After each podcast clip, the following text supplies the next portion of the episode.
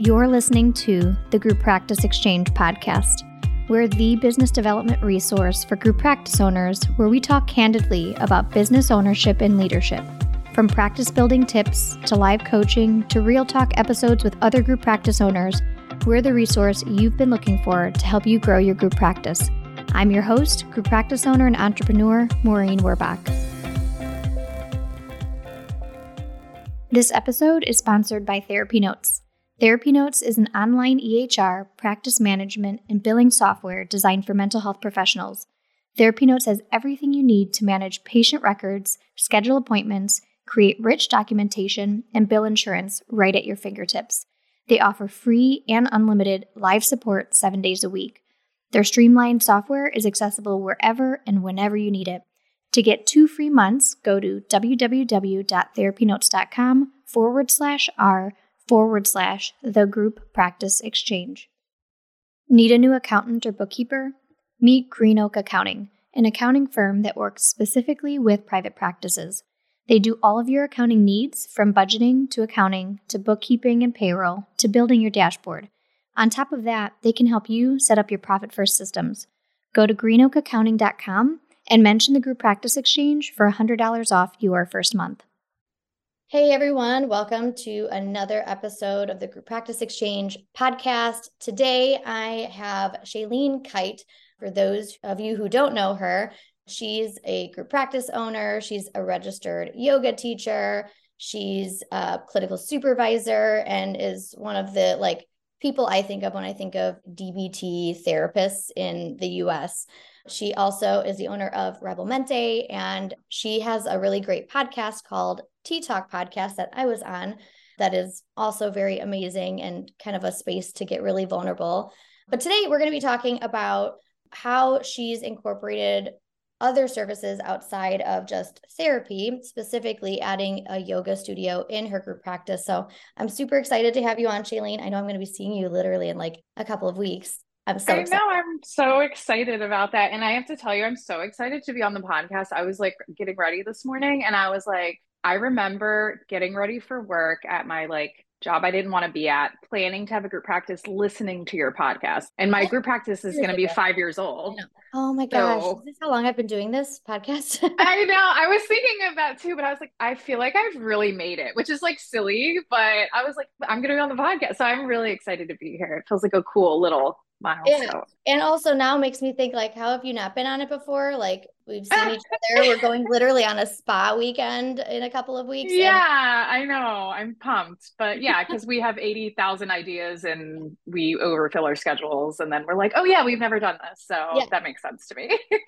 So I'm really excited because one, something I've been talking a lot about when it comes to like forecasting the future of mental health, private practices, and all the scary things that are being brought up. And one of the things that I turn to as a likely way to kind of weather the storm of all of the stuff that is going to be happening. And just as a, as a group practice owner is like kind of that whole person support within a group practice, finding ways to not only be supporting them through therapy and, and groups and stuff like that, but like how to support other parts of the being in with yeah. clients, because I think that's one of the ways. There's a, a bunch of ways that we can kind of weather this stuff, but one of the ways is really that whole person support. And so we've had a yoga studio in my group practice for years. When I opened my second location, there was just a really large space. And we're like, we're going to turn it into like a, because we have um, some dance movement therapists and people who do, uh, we have a couple of trauma-informed yoga therapists, but they've been using it really like one-on-one with their clients. They'll walk over to that space if they're with their client, mm-hmm. never really focused on really just diversifying our service into the space um, and, and using it as the yoga studio that it is. So I'm really excited to chat about yeah. this, only because it's of interest to other people, but also I have questions, which always excites me. I have interviews with people where I'm like, I am excited to I know. Same. I totally get that. It's like one of the reasons I have a podcast is just so I can like talk to other people and ask them questions. So I totally get that. It's been like a, I'll say it's been quite the endeavor having it. I mean, it's always been a part of my bigger vision in clinical services to have a yoga studio and do really whole person healing. We specialize in D B T. So it's a very cognitive type of therapy and it works really well. But I think that a lot of evidence-based practices, it's really easy to get lost in doing it right and getting stuck in the cognitive piece and forgetting the rest of the person. And so that part has always been really clear, but getting it off the ground and getting people like breathing life into that space, it's been a journey. So I'm not surprised to hear that it's been challenging, because I it is challenging. Yeah, I'm actually, I was telling you, I have to hop off of this to do my masterclass in exchange. Um, and it's, funnily enough, it's called How to like Increase Profits and Exposure as like an Established Practice. And one of the things that I, you know, kind of talk on is around diversifying the services outside of just the couch. And then I have all these like asterisks mm-hmm. on every page of like, this is not a quick growth. Like it's almost like a whole, right. other... And so it sounds like that's what you're saying too. Yeah. I mean, and especially in our area and probably in your area as well, there's like a billion yoga studios. Yeah. Like you can find, it's not a new thing to be a yoga teacher. They're everywhere. And so you're trying to build this up in a market that's pretty saturated and there's a lot of different options, and you're trying to come at it from a niche perspective of bridging yoga and mental health, but that is so super niched. And I think that people forget, like people will go to yoga instead of therapy. Sometimes people find, and when I do trainings for yoga teachers to become more trauma aware, I'll ask them like, how did you come to yoga? And they're like, well, I was going through a breakup, or I was going through this really big thing, and I didn't think to go to therapy, or I didn't want to go to therapy, so they went to yoga. And then people will go to therapy to work through bodily things. Like I'm having these symptoms coming up and I know that I'm trying to, but then they're like really terrified to go to yoga.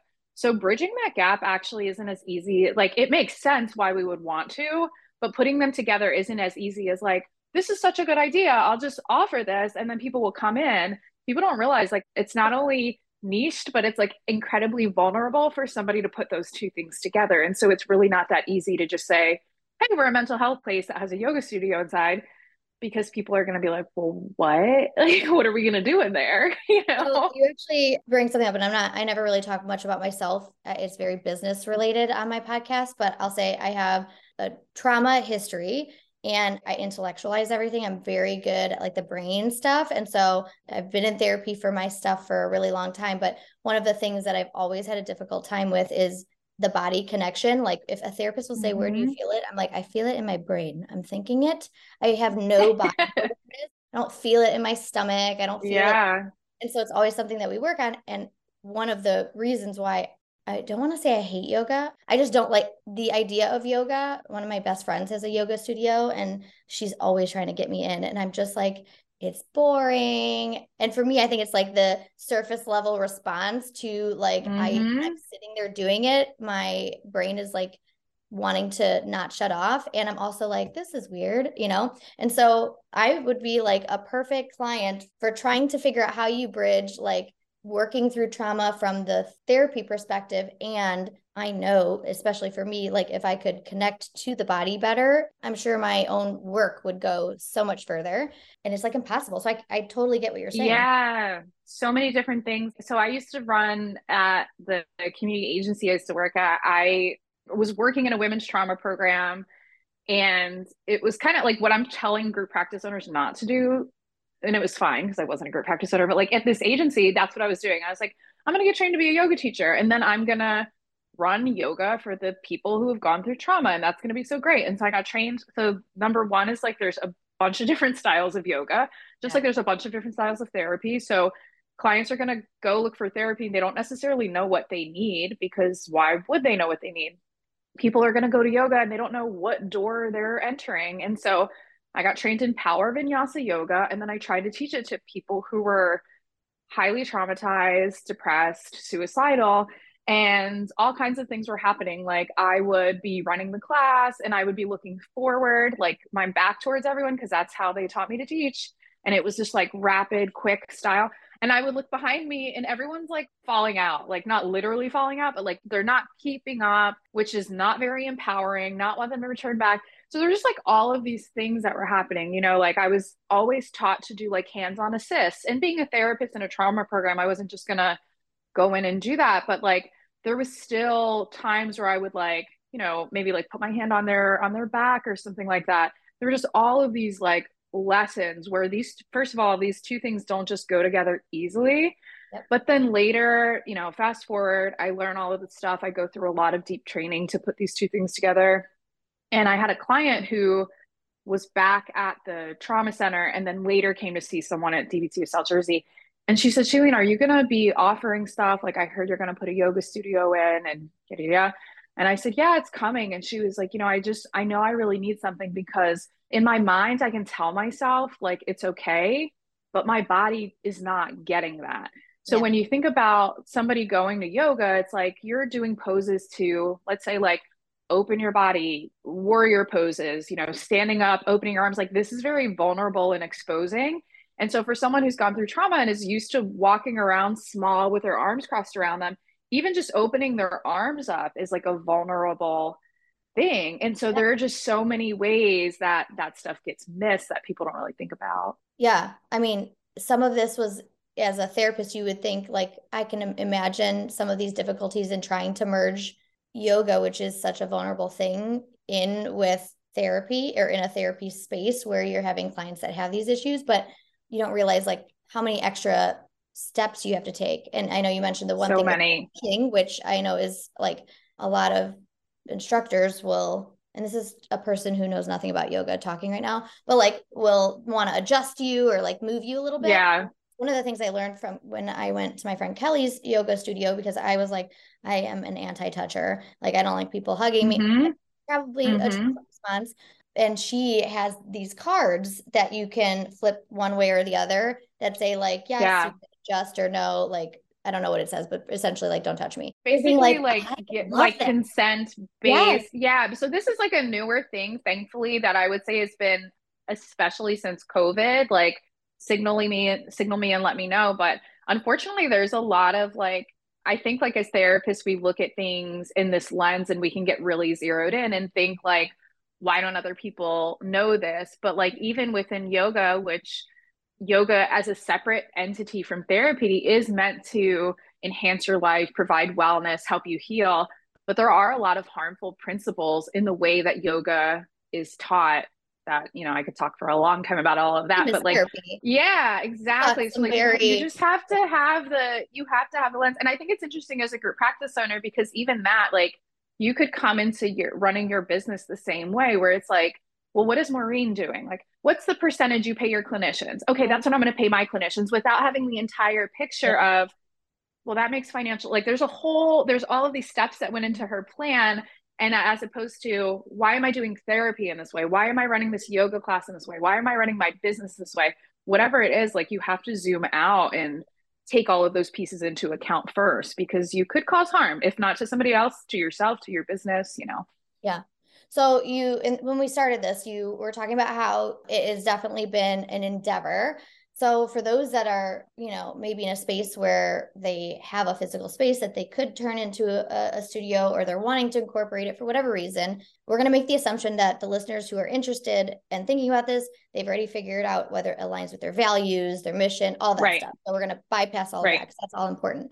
What are some of the things, the lessons that you've learned or pieces of information that you felt like if someone else who had done this already, like if I could have talked to them and yeah. figured this out, it would have helped? Like, what are some of these things? Yeah. Well, you mentioned treating it like a whole other business. I think as a, an entrepreneur, it's easy to come up with a business idea and then just think that it's going to happen really quickly. Like even my podcast, like it wasn't until like six months in, I was like, this is like a whole other, yeah. this is like a part-time job, Shaelene. It's taking a lot of time. So I think you have to treat it like that, is because you're starting from scratch. So you're not, you might have some clients who are going to be interested, but you probably don't like have a whole following for that part of your business. So you really have to treat it like you're building up a whole new leg for the table that's holding up whatever your model is. I would say for us, so the next thing I would say then is like, be willing to pivot and stick with it, because you're going to try things and they're not going to work. And then it would be really easy to get discouraged and be like, okay, well, we're just going to, I'm going to convert that space into offices, because I could fit at least like two to yeah. three offices in the space that my studio's in, but I'm committed to it. It's something that's really important to me, so I'm not changing it. Our space, we do use it for groups, but I've been very adamant that like, this is a yoga space first. I think in a lot of agencies previously, it was, you know, they're not building yoga studios at partial programs. They're giving you a big conference room. They're pushing the chairs out of the way. you're pulling a mat out of a cabinet. So like my space looks like a yoga studio primary, and we have groups in it if we need to have groups in it. And that's probably how we'll keep it, because I want the space to feel like one where people are there with that intention. Um, so I think like it's really important to pick it, know it's going to take a while, stick with it, be ready to pivot. And then I would say like right now what we're learning, when we got the space um, built out, it was like right before I went on maternity leave. So I was kind of like doing things and then went on maternity leave, and I was like, all right, I'll just like left this coast and then I'll come back and then I'll really put effort into it. Well, I came back in January of twenty twenty and then everything shut down. So it really like screwed up everything that I thought. And again, like I had this space built in two thousand nineteen. So that really sucked. But coming back into it now in a post-COVID world, we're just starting really slow and trying to be really intentional. So we're right now, like our target for the year is just to have one offer in that space per month that is not a clinical service. So that could be a yoga class. It could be a yoga workshop. It could be something that's based in Reiki. We're having someone teach clients how to use tarot cards to find their intuition. Like we're just trying to lean into the woo-woo stuff. Yeah. so, to find other ways to help people heal that they wouldn't normally find. I love um, what you said here, which is you made your goal be to offer one thing per month for now. And I think a lot of people, especially entrepreneurs who are established group practice owners, they've already figured out that they like the entrepreneurial space. They mm-hmm. have success in growing group practice, and it can be really easy to like, want to like dive in and like, just go really fast and expect to make profits right away and then get discouraged, like you said. And so I love that being able to really get go slow with it in some ways. I have found similarly, because we have corporate wellness programs in my group practice, that we have a few other alternative services that my practice offers that isn't therapy based.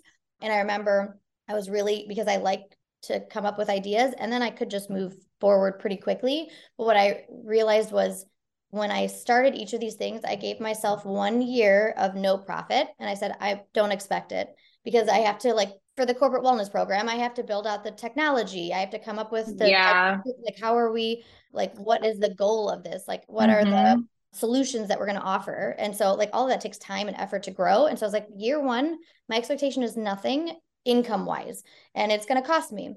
Um, and we also said that we were going to do, once it got built, we were going to do three of them for free to like bigger places that then we can use for, one of ours was Lurie Children's Hospital was our first one. And it's a great name. They were like, we would love to do this. And they've since expanded and pay us now to do it in their other pro in their other parts of the hospital. But we started with their E R. And mm-hmm. it, what was nice was it was free. And they said, yep, uh, we'll pilot this and see, like, we are, are the first. And we're able to use their logo on our website as one of the places that's used it. And obviously that has like a trickle-down effect later. We had this expectation of no profit year one and then break even year two. And now since then we have profit goals. Nobody, I don't think yeah. they're going to make nothing immediately. But I think that's yeah. what, the grace of like not being disappointed, um, because I had set that tone to begin with. And similar to you, it sounds like just saying one a month, that's what we're starting with. Doesn't mean it's going to be like that forever. I think it's great. Yeah. And not changing your mind too quickly either, because in the beginning I started really strong. Like we had more teachers and we had like six offers a week. We went through two different platforms. You know, I think a lot of people are familiar with MindBody. We ended up on MindBody. MindBody is very expensive. So it was like, we were trying a bunch of different things, but we never gave enough time to see what really works. And yoga, having yoga once a month is not profitable. I mean, like yoga teachers separately outside of therapy, you don't get paid a lot of money to do it. So it is going to take a while. But I think like the bigger picture for us, again, is like really having a place where people can experience whole person healing. We know D B T is really great and does really great work. And we know like that our trauma services are helping people move, but there are still going to be places where people get stuck and feel like something's just missing. And so, you know, a couple of weeks ago, we had someone come in and do a Reiki class called Hips and Healing. And it was like, basically like a big emotional release. And I had friends who attended and they told me after, like, I don't know what it was about that, but that was, there was something in that that was just so special for me. And I really hope you offer it again. And like, that's what I'm looking for. Yeah. So the other thing I would say too, is like to look to people in your community who are, maybe they're not doing exactly this work. So the person who did that, she's known in our area for this specific workshop. She's a yoga teacher. She's a Reiki master. She's not a therapist, but I can see the potential for the crossover there. Yep. So I reach out to those people and I'd say, I'd really love to have you here, because they already have somewhat of a following. They're yep. really confident in their offer. Whereas like when therapists are coming up with this for the first time, they're a little bit more hesitant and they're not as confident in their marketing strategy. Where her, she's like, yep, this is what I do. This is what you need. And so it's really easy to take that and just put it out there and then have those events fill up. And so hopefully that will, will gain the traction in year one, to have it be like a much more fluid and profitable operation in the subsequent years. I think it's like working smarter, not harder, by mm-hmm. uh, partnering with people that are doing the work already in some capacity, might have a following. And there's like this cross benefit of th- if they're doing this yoga in your space, they're getting the exposure of like the people in your a different crowd, yeah, yes, um, who who she might not otherwise get tapped right. into, and vice versa. And it's one of the things we do a lot of is partnerships. A little bit different from what you're doing, but similar in the vibe of it, which is we do these partnerships because it's a, a very simple way of increasing our exposure to people who might not otherwise see us.